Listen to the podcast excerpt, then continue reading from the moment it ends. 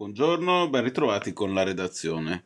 Non lasceremo un vuoto che sarebbe riempito da Cina, Russia o Iran, così il presidente degli Stati Uniti Joe Biden al termine della sua missione in Medio Oriente, un finale incandescente per il suo viaggio iniziato da Gerusalemme mercoledì e conclusosi ieri a Jeddah, anche per via di alcuni screzi nel faccia a faccia con il principe ereditario saudita Mohammed bin Salman, sul quale pesa l'ombra di una responsabilità personale nell'omicidio di Jamal Khashoggi. Il reggente, infastidito da alcune accuse nel merito, avrebbe replicato accusando a sua volta gli Stati Uniti di non aver fatto abbastanza per appurare le cause della morte della giornalista palestinese Shirin Abu Akleh.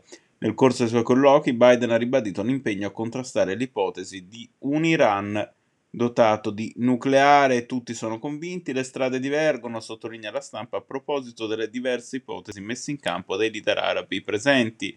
Bin Salman ha infatti invitato l'Iran a cooperare con le altre nazioni della regione e a consentire il ritorno degli ispettori dell'Agenzia Internazionale. Arabia Saudita ed Emirati Arabi hanno poi espresso un certo malcontento per non essere stati coinvolti nei negoziati, mentre i media israeliani hanno notato che nell'intervento di Biden non è mai stato nominato Israele secondo Repubblica.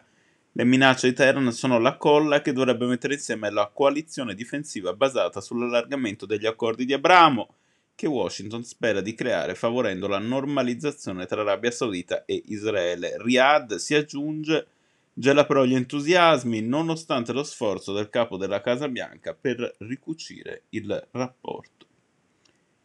Si iniziano a ipotizzare le date per un possibile ritorno al voto in autunno. La data del decreto di scioglimento delle Camere sarebbe spostata in avanti di qualche giorno a venerdì 29 luglio, scrive il Corriere. Si è scoperto infatti che il 25 settembre non si potrebbe votare perché cade in una festività ebraica. La sera del 25 settembre inizierà la solennità di Rosh Hashanah, il capodanno ebraico, un concetto che poteva essere spiegato meglio. Il domenicale del Sole 24 Ore dà evidenza l'ultimo lavoro di Alberto Cavaglione, La misura dell'inatteso, ebraismo e cultura italiana, 1815-1988, la scoperta di Dante tra i temi più stimolanti affrontati dall'autore, ad essere ricostruita in un saggio la circolazione di un Dante popolare, la presenza diffusa di rimari e antologie della commedia che si intreccia a narrazioni bibliche, a volgarizzamenti e a forme di rappresentazione popolare del sacro.